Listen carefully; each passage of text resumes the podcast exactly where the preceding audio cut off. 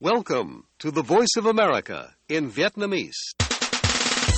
Direct from Washington, the voice of America, VOA. Ban Việt ngữ Đài Tiếng Nói Hoa Kỳ VOA kính chào quý vị.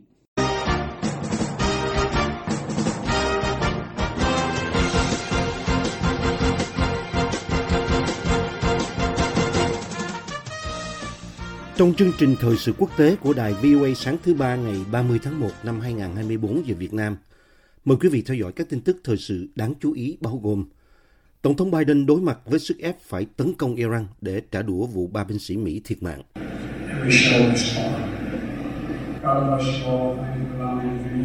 Tổng thống Biden nói Mỹ sẽ đáp trả, nhưng ông không đưa ra thêm bất kỳ chi tiết nào. Iran bác bỏ dính líu đến vụ tấn công khiến ba lính Mỹ thiệt mạng. Vâng.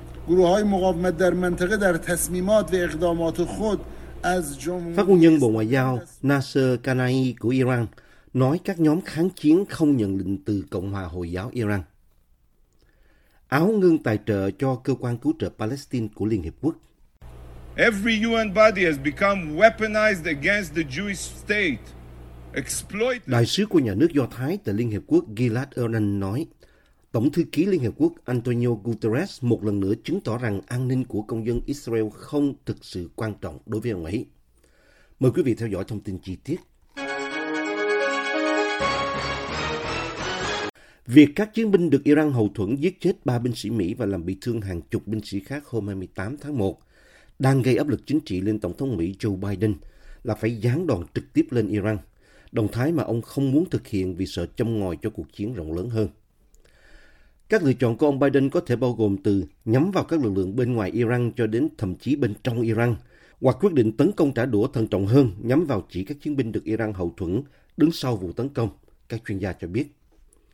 Cho đến cuộc tấn công hôm 28 tháng 1 vào một tiền đồn xa xôi gọi là Tháp 22, gần biên giới đông bắc của Jordan với Syria, các cuộc tấn công trước đó đã không làm thiệt mạng binh sĩ Mỹ, cũng như không làm bị thương quá nhiều người. Điều này tạo cho ông Biden không gian chính trị để thực hiện sự đáp trả, khiến các nhóm phiến quân do Iran hậu thuẫn phải trả giá mà không gây ra chiến tranh trực tiếp với Tehran.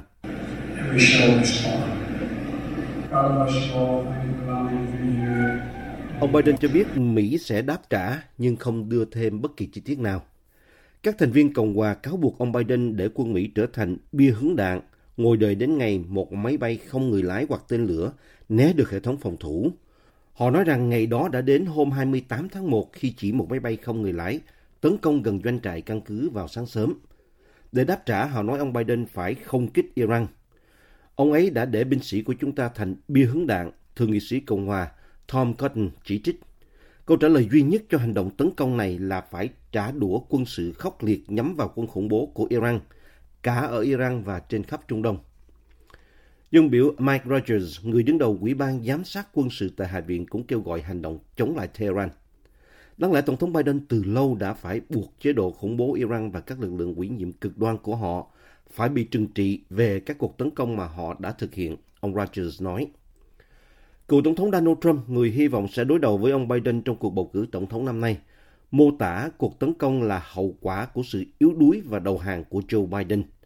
Chính quyền Biden đã nói rằng họ đã nỗ lực hết sức để bảo vệ quân đội Mỹ trên khắp thế giới. Một thành viên dân chủ công khai bày tỏ lo ngại rằng chiến lược của ông Biden muốn kiềm chế xung đột Israel-Hamas chỉ ở phạm vi Gaza đang thất bại. The voice of America, VOA. Iran cho rằng các cáo buộc họ dính líu đến vụ tấn công làm ba quân nhân Mỹ thiệt mạng ở đông bắc Jordan, gần biên giới Syria là vô căn cứ. Phát ngôn nhân Bộ Ngoại giao Nasser Kanani nói hôm thứ Hai.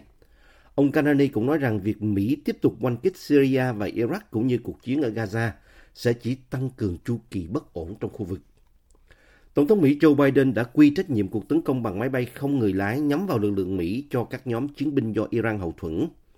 Đây là cuộc tấn công chết người đầu tiên nhắm vào lực lượng Mỹ kể từ khi cuộc chiến giữa Israel và Hamas nổ ra hồi tháng 10, gây chấn động khắp Trung Đông. گروه های مقاومت در منطقه در تصمیمات و اقدامات خود از جمهوری اسلامی ایران دستور نمیگیرند و Ông Kanani nói các nhóm kháng chiến không nhận lệnh từ Cộng hòa Hồi giáo Iran.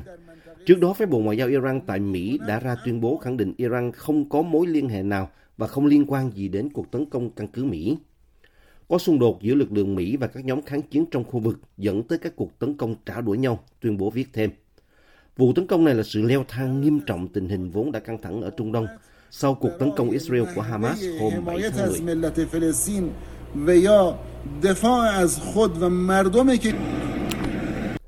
Hamas hôm 29 tháng 1 nói nếu muốn họ thả các con tin mà họ đang giam giữ, thì Israel phải chấm dứt cuộc tấn công ở Gaza và rút tất cả các lực lượng xâm lược, nhất là lập trường của họ sau khi Israel tổ chức cuộc họp với các nhà trung gian hòa giải Qatar và Ai Cập.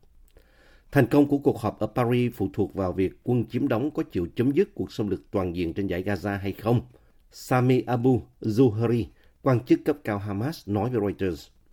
Hiện chưa rõ nếu được đáp ứng đòi hỏi trên thì Hamas có trả tự do cho tất cả hay một phần trong số 132 con tin mà Israel nói vẫn còn bị giam giữ ở Gaza hay không.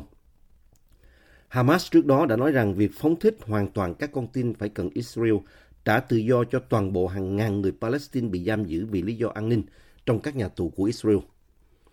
Một quan chức Palestine giấu tên gần gũi với các cuộc đàm phán nói rằng để Hamas ký thỏa thuận tiếp theo thỏa thuận ngừng bắn tạm thời hồi tháng 11 năm ngoái, mà theo đó họ thả hàng chục con tin.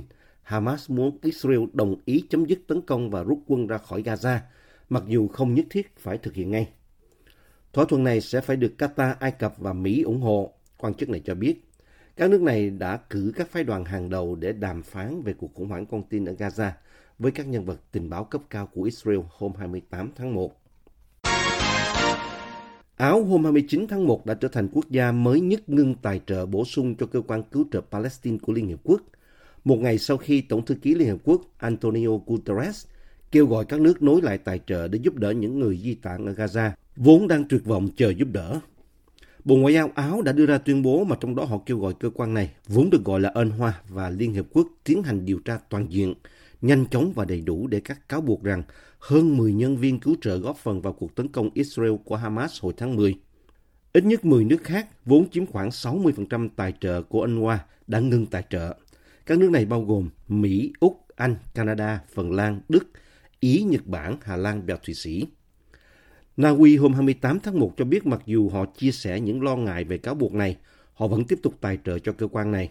UNRWA là nguồn sống cho hàng triệu người dân đang khốn khổ ở Gaza, cũng như trong toàn khu vực, Ngoại trưởng Na Uy viết trên X. Ông Guterres cảnh báo rằng nếu không có đủ kinh phí cho UNRWA, viện trợ cho hơn 2 triệu người dân Palestine ở giải Gaza sẽ bị giảm ngay sau ngày 1 tháng 2. Những hành vi đáng kinh tởm của những nhân viên cứu trợ này phải có hậu quả, ông Guterres nói, và cho biết thêm họ có thể phải sẽ bị truy tố hình sự. Chính trong số các nhân viên cứu trợ có liên quan đã bị sa thải ngay lập tức. Một người được xác nhận đã chết và các quan chức đang làm rõ danh tính hai người khác. Tuy nhiên, ông Guterres nói hàng chục đàn ông và phụ nữ làm việc cho anh Hoa, nhiều người làm việc trong những hoàn cảnh nguy hiểm nhất đối với các nhân viên cứu trợ nhân đạo, không nên bị trừng phạt. Những nhu cầu cấp thiết của những người dân tuyệt vọng mà họ giúp đỡ cần phải được đáp ứng. Israel ngay lập tức trách móc ông Guterres đã kêu gọi nối lại viện trợ cho Palestine. Every UN body has become weaponized against the Jewish state, exploited as an in- instrument to aid in the elimination of Ông Gilad. Erden, đại sứ của nhà nước Do Thái tại Liên Hiệp Quốc nói rằng ông Guterres một lần nữa chứng tỏ rằng an ninh của công dân Israel không thực sự quan trọng đối với ông ấy. Sau nhiều năm ông ấy phớt lờ các bằng chứng được trình ra cho chính ông về sự hỗ trợ và tham gia của Anh Hoa trong việc kích động và khủng bố. Và trước khi ông ấy tiến hành cuộc điều tra toàn diện để xác định tất cả những kẻ khủng bố Hamas trong UNRWA, ông ấy kêu gọi tài trợ cho tổ chức đã bị khủng bố ăn sâu tận gốc rễ, ông Orden nói. Mỗi nước tiếp tục tài trợ cho UNRWA trước khi có cuộc điều tra toàn diện về cơ quan này nên biết rằng tiền của họ có thể được sử dụng để khủng bố và viện trợ chuyển đến UNRWA có thể sẽ đến tay những kẻ khủng bố Hamas thay vì người dân Gaza. Ông Orden kết luận.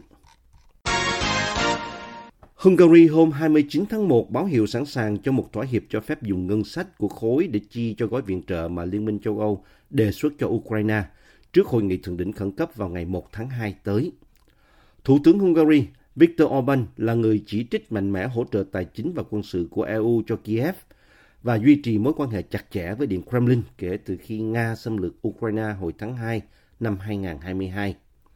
Trước đó, ông đã chặn việc sửa đổi ngân sách EU, trong đó có viện trợ cho Ukraine, khiến các nhà lãnh đạo khối phải đưa ra kế hoạch B và triệu tập hội nghị thượng đỉnh khẩn cấp. Tuy nhiên, trong một thay đổi lớn, giám đốc chính trị của Thủ tướng Orbán hôm 29 tháng 1 cho biết Hungary sẵn sàng sử dụng ngân sách EU để giải ngân cho gói viện trợ trị giá 50 tỷ euro, tức khoảng 54 tỷ đô la Mỹ, đề xuất cho Ukraine. Quan chức này, ông Balázs Orbán đã xác nhận trên X rằng Budapest đã gửi đề xuất tới Brussels hôm 27 tháng 1, trong đó cho thấy họ sẵn sàng sử dụng ngân sách EU cho gói viện trợ và phát hành gói nợ chung của EU để lấy tiền tài trợ nếu thêm vào các cảnh báo khác. Tờ Financial Times dẫn một tài liệu của EU hôm 28 tháng 1 cho biết khối này sẽ làm tổn hại nền kinh tế Hungary nếu Budapest chặn viện trợ cho Ukraine tại hội nghị thượng đỉnh trong tuần này. Podcast Thời sự quốc tế của Đài Tiếng Nói Hoa Kỳ VOA cập nhật tin tức thời sự quốc tế mới nhất mỗi ngày, các chuyên mục đặc biệt về Việt Nam và thế giới, các bài phỏng vấn, tường trình, bình luận và phóng sự của phóng viên và cộng tác viên đài VOA về các vấn đề liên quan đến Việt Nam và quốc tế. Mời quý thính giả đăng ký podcast Thời sự quốc tế VOA trên các ứng dụng Spotify, Google Podcast, Apple Podcast hay trên bất cứ ứng dụng phổ biến nào để nghe podcast Thời sự quốc tế VOA mới mỗi ngày.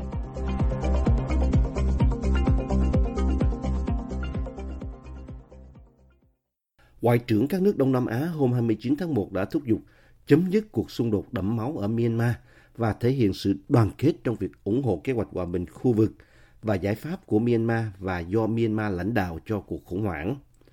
Trong tuyên bố sau hội nghị ngoại trưởng Hiệp hội các quốc gia Đông Nam Á ASEAN, các ngoại trưởng đã ủng hộ nỗ lực của tân đặc phái viên xử lý cuộc khủng hoảng do Lào bổ nhiệm để tiếp cận với các bên liên quan và bày tỏ tin tưởng vào quyết tâm của đặc phái viên giúp đỡ người dân Myanmar.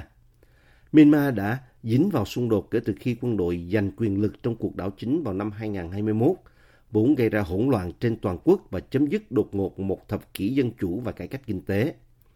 Đặc phái viên mới, ông Alukeo Kittikhoun đã gặp người đứng đầu tập đoàn quân sự trong chuyến thăm Myanmar hồi đầu tháng này, theo truyền thông nhà nước. Cả ASEAN và Lào đều chưa thông báo về chuyến đi này và không rõ liệu ông có gặp bất kỳ nhóm chống đối chính quyền quân sự nào hay không. Chúng tôi tái khẳng định cam kết của ASEAN hỗ trợ Myanmar tìm một giải pháp hòa bình toàn diện và lâu dài cho cuộc khủng hoảng, vì Myanmar vẫn là một phần không thể tách rời của ASEAN, các ngoại trưởng cho biết trong tuyên bố. Chúng tôi tái khẳng định sự đoàn kết của ASEAN và nhắc lại rằng, bất kỳ nỗ lực nào cũng nên hỗ trợ và phù hợp với kế hoạch hòa bình và có sự phối hợp với nước chủ tịch khối. Tuyên bố viết và kêu gọi chấm dứt bạo lực và kiềm chế để cho phép cứu trợ nhân đạo. ASEAN đã đối mặt bất hòa trong nội bộ về cách giải quyết cuộc khủng hoảng.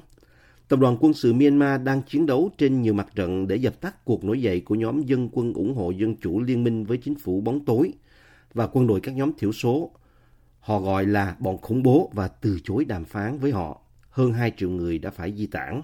Nước chủ tịch ASEAN tiền nhiệm Indonesia đã khởi xướng một loạt các hoạt động ngoại giao thầm lặng để khuyến khích đối thoại giữa các bên tham chiến ở Myanmar – nhưng một số phân tích gia bày tỏ nghi ngờ liệu nước chủ tịch mới là Lào có sức ảnh hưởng hay ý chí để thúc đẩy nhiệm vụ này hay không.